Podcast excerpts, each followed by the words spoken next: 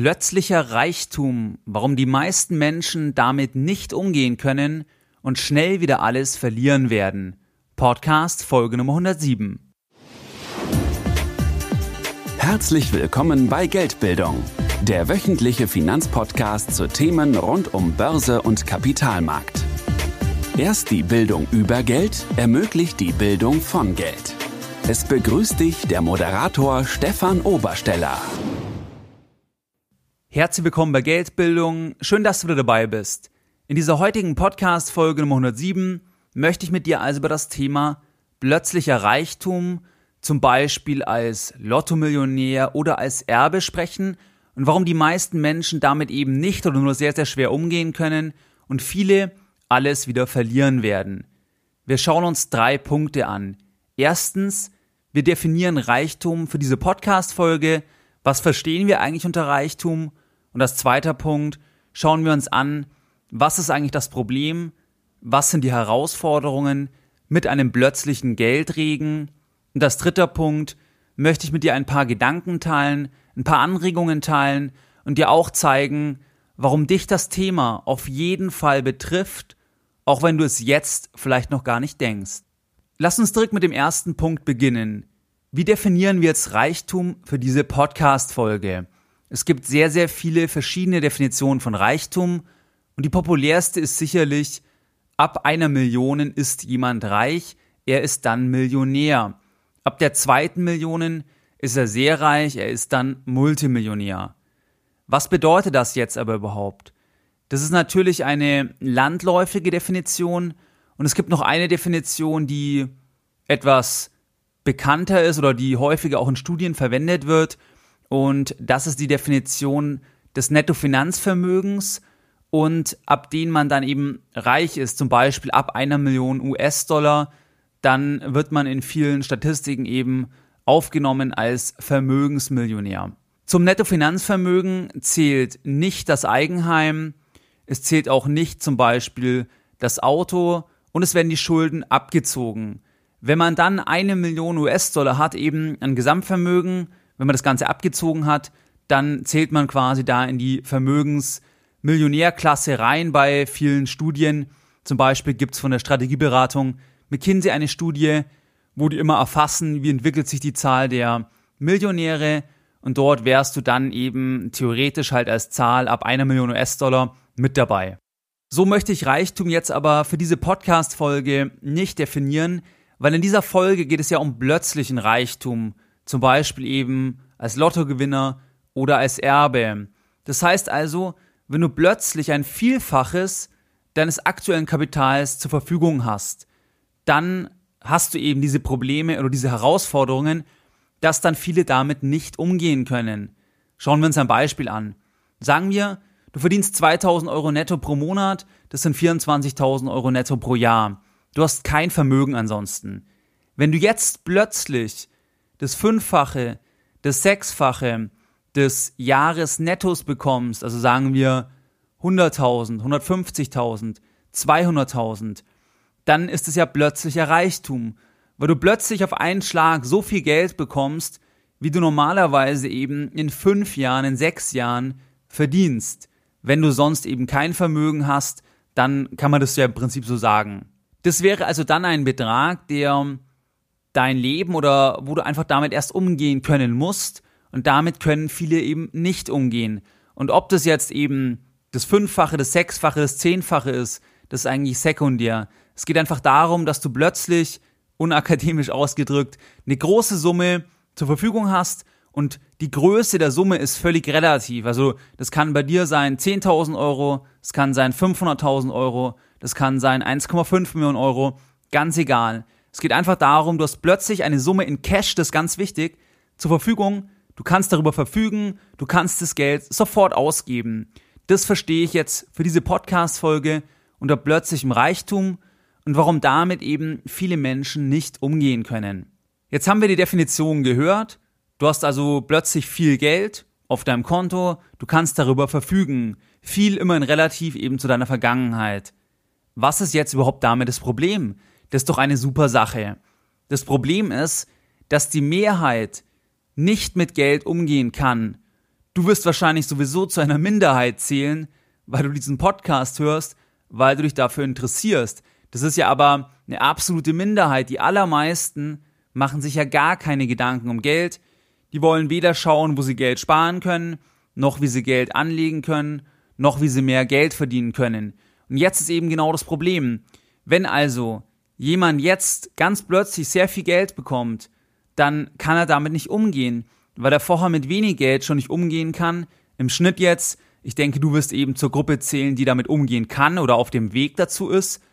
Und dann hast du das Problem, dass jemand, der mit wenig Geld umgehen kann, der kann auch mit viel Geld nicht umgehen.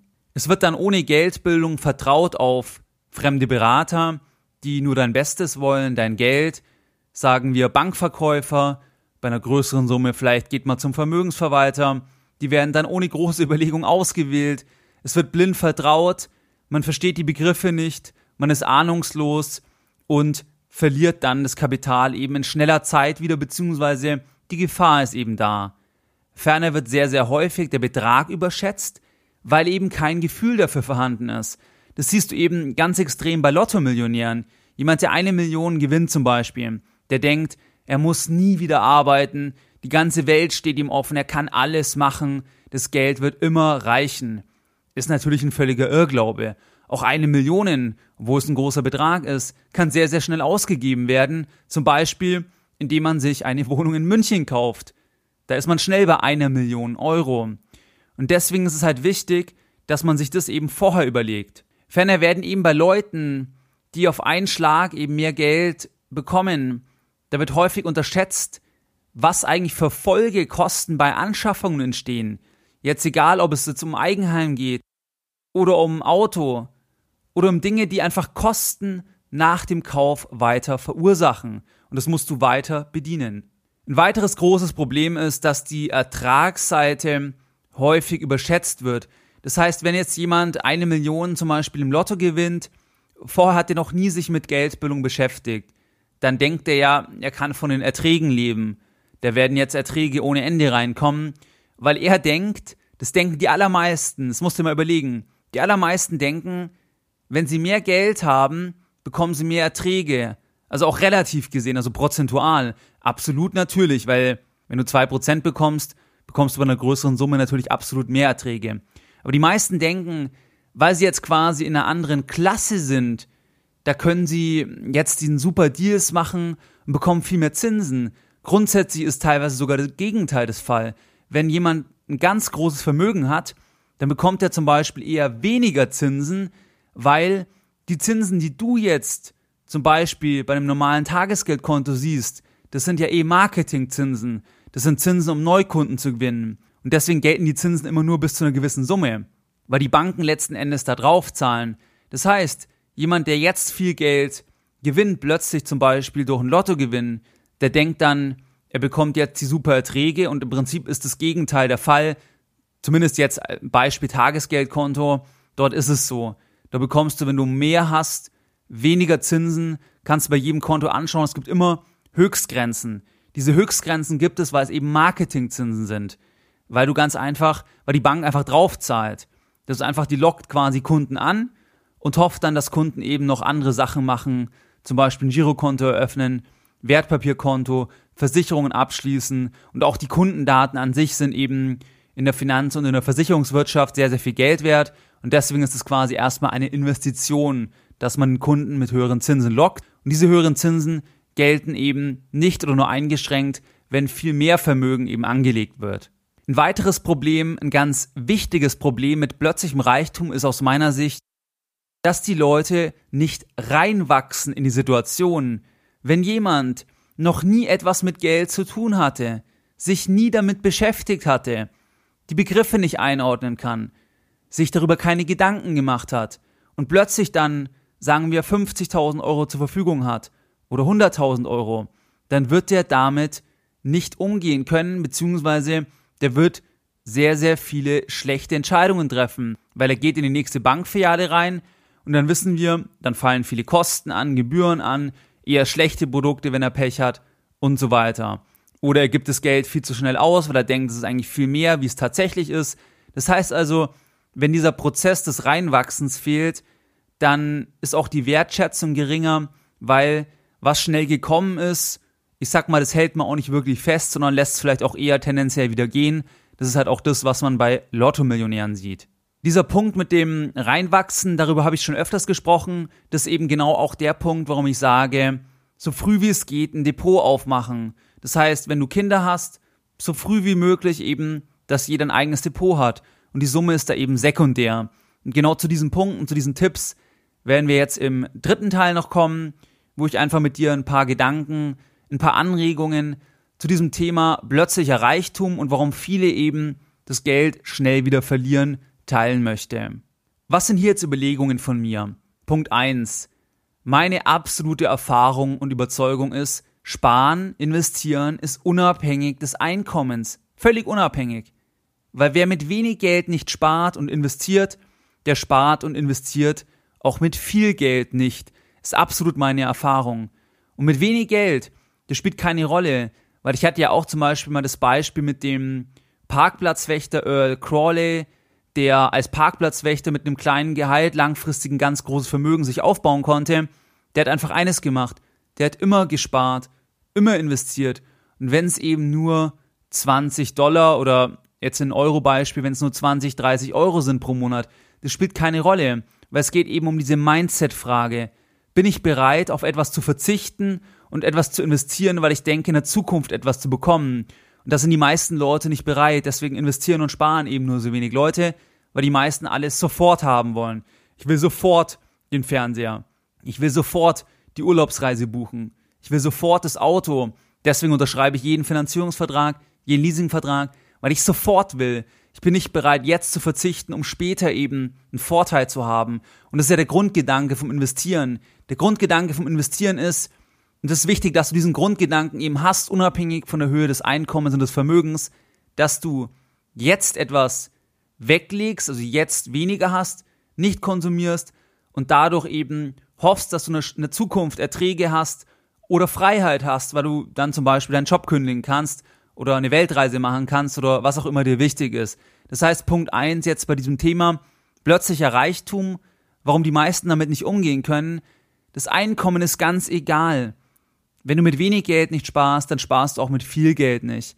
Weil ich kenne auch Familien, die wenig Geld haben, wo nur einer gearbeitet hat, wo alle Kinder studierten, wo auch Geld gespart wurde. Das haben die auch gemacht. Gleichzeitig gibt es ja auch andere, die sehr viel verdienen und trotzdem kein Vermögen gebildet haben. Also es liegt wirklich eher am Mindset als jetzt im Prinzip an der Einkommenshöhe. Punkt zwei ist eigentlich das, dass man erstmal auch mit wenig Geld umgehen können muss, damit auch mehr Geld eben kein Problem darstellt. Das heißt, wer mit wenig Geld nicht spart, das Konto immer überzieht, sich alle Dinge sofort kauft, also da auch irgendwo kein, kein richtiges Mindset hat, es geht ein bisschen Richtung Punkt Nummer eins, der wird auch mit viel Geld damit nicht klarkommen, wird sehr, sehr wahrscheinlich so sein. Und deswegen ist es halt wichtig, egal wo du stehst, dass du erstmal immer versuchst, mit den Ressourcen, die du jetzt hast, die optimal zu nutzen.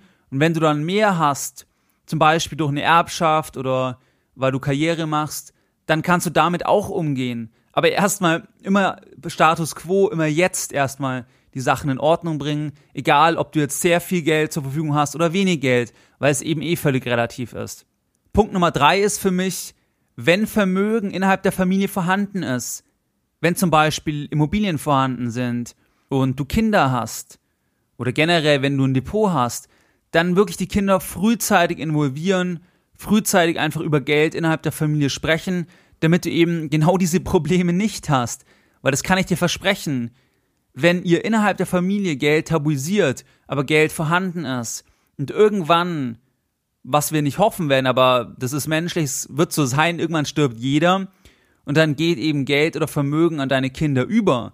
Und wann wir sterben, das können wir ja nicht steuern, das kann ja auch unerwartet sein, auch wenn's, auch wenn jedem natürlich ein langes Leben vergönnt ist. Und deswegen ist halt wichtig, dass die Kinder dann frühzeitig involviert sind, frühzeitig, dass man über Geld spricht. Und auch dort ist die Höhe gar nicht so relevant, weil man will ja im Prinzip, dass das Kind auch, sag ich mal, ja, ein, Kaufmann wird oder mit Geld gut umgehen kann. Und da ist es halt eben ein Vorteil, wenn man möglichst früh anfängt, weil man alle Sachen eben wieder besser reinwächst und damit einfach auch die Konkurrenz in Anführungszeichen oder eben sich viel besser damit auskennt wie viele andere Menschen. Punkt Nummer vier oder ein Gedanke, Gedanke Nummer vier, an der eigenen Geldbildung lebenslang arbeiten und niemals eben sagen, jetzt ist es gar kein Problem mehr. Weil es gibt ja bei vielen den Punkt, die sagen, wenn ich irgendwann mal so und so viel Geld habe, dann müsste ich mich um Geld nicht mehr kümmern, dann hätte ich keine Sorgen mehr. Das Gegenteil ist ja der Fall. Wirst du selber von dir kennen, von Leuten, die du kennst, die viel Geld haben. Jemand, der viel Geld hat, der kümmert sich ja darum. Der ist ja auch nicht zu viel Geld gekommen, weil er sich nie gekümmert hat, weil er gesagt hat, ist alles egal, sondern die meisten sind zu viel Geld gekommen, weil sie gesagt haben, ich überlege mir in der Freizeit, wie ich noch die vierte Immobilie, die fünfte Immobilie, die zehnte Immobilie kaufen kann.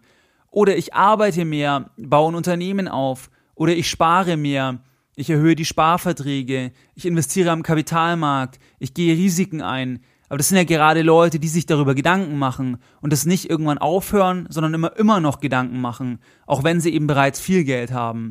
Was sind jetzt die Lessons learned in dieser heutigen Podcast-Folge Nummer 107? Deine Lessons learned in der heutigen Podcast-Folge. Schneller Reichtum bedeutet, oder so haben wir es jetzt definiert in dieser Folge, plötzlich ein Vielfaches des Jahres Nettoeinkommens in Bar auf dem Konto zur Verfügung zu haben. Dann besteht die Gefahr, dass wenn du mit Geld nicht umgehen kannst, dass du dann das Geld ganz plötzlich ausgibst, ganz schlecht investierst und so weiter. Plötzlicher Reichtum kann entstehen durch Erbschaft, durch Lotto, theoretisch auch durch sehr, sehr unerwarteten unternehmerischen Erfolg, zum Beispiel Übernahmeangebot, ist sicherlich eher selten, aber gibt's ja auch Fälle.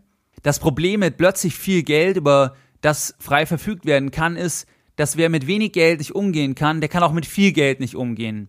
Ein weiteres Problem ist, dass dann Geld vorhanden ist, vorher hat man sich nie darüber Gedanken machen müssen, dann wird blind auf die ersten Berater vertraut und wenn Geld vorhanden ist, dann kommen die Berater aus allen Ecken, weil da natürlich dein Geld verdient ist. Weil das Interessanteste natürlich für einen Bankverkäufer, für einen Vertriebsmitarbeiter ist ja, wenn Vermögen auf dem Konto ist, weil das kann investiert werden und dann fließen eben die Provisionen. Das heißt, ganz einfach, du solltest dann eben, wenn es der Fall ist, erstmal ganz ruhig die Sache angehen und eben nicht vorschnell im Prinzip handeln. Ein weiteres Problem eben mit viel Geld ist, dass der Betrag häufig überschätzt wird, dass man denkt, das reicht jetzt für immer, wenn es ein größerer Betrag ist, oder man denkt, man kann sich jetzt sehr viel leisten und stellt dann nach kurzer Zeit fest, hups, ist eigentlich alles schon wieder weg oder so viel ist es eben doch nicht. Was bedeutet es jetzt für dich oder wie kannst du das für dich implementieren? Erstens, spare unabhängig deiner aktuellen Verhältnisse, egal ob du viel oder wenig Geld hast. Zweitens, mit wenig Geld umgehen, dann kann man auch mit viel Geld umgehen, wobei, wie gesagt, viel Geld eben relativ ist. Drittens, wenn Vermögen innerhalb der Familie vorhanden ist oder Immobilien, dann frühzeitig eben Kinder involvieren, damit du eben nicht das Problem hast, dass die irgendwann dann damit nicht umgehen können. Und da gibt's ganz viele populäre Beispiele. Zum Beispiel Madeleine Schickedanz, Arcandor-Konzern, bestes Beispiel. Milliardärin, war zeitweise, glaube ich, die reichste Frau sogar in Deutschland und die hat einen Großteil ihres Vermögens verloren, weil sie keine Geldbildung hatte, weil sie sich blind auf Berater verlassen hat, die eben ein riesen Klumpenrisiko in Form der Aktien aufgebaut haben, Unternehmen pleite gegangen ist und damit Milliarden weg waren. Das heißt, hier hast du genau das Beispiel. Und zwar ein ganz, ganz populäres, ein großes Beispiel. weiterer Punkt ist eben, dass du an der eigenen Geldbildung immer weiter arbeiten solltest, egal ob eben schon viel oder wenig erreicht wurde, weil die, die viel Geld und Vermögen aufbauen, die machen sich ja gerade Gedanken, die beschäftigen sich damit und die hören ja nicht irgendwann auf, weil die, die sich nie damit beschäftigen, die, die irgendwelche Versicherungen abschließen, die, die irgendwelche Anlagen abschließen, die, die die erste Immobilie kaufen, das sind ja auch eher die, die eben nie Geld haben werden. Und hier ist halt die Frage, wenn du mal einen Podcast hörst, gehe ich schwer davon aus, dass du eben in die Richtung gehen möchtest, dass du dich eben mit deiner eigenen Geldbildung beschäftigen möchtest. Wie du es gewohnt bist, möchte ich auch die heutige Podcast-Folge Nummer 107 wieder mit einem Zitat beenden und heute ein Zitat von Ron Kritzfeld. Die Zeit ist kein Geld, aber den einen nimmt das Geld die Zeit und den anderen die Zeit das Geld. Mehr Informationen zu Themen rund um Börse und Kapitalmarkt findest du unter www.geldbildung.de. Und immer daran denken, Bildung hat die beste Rendite.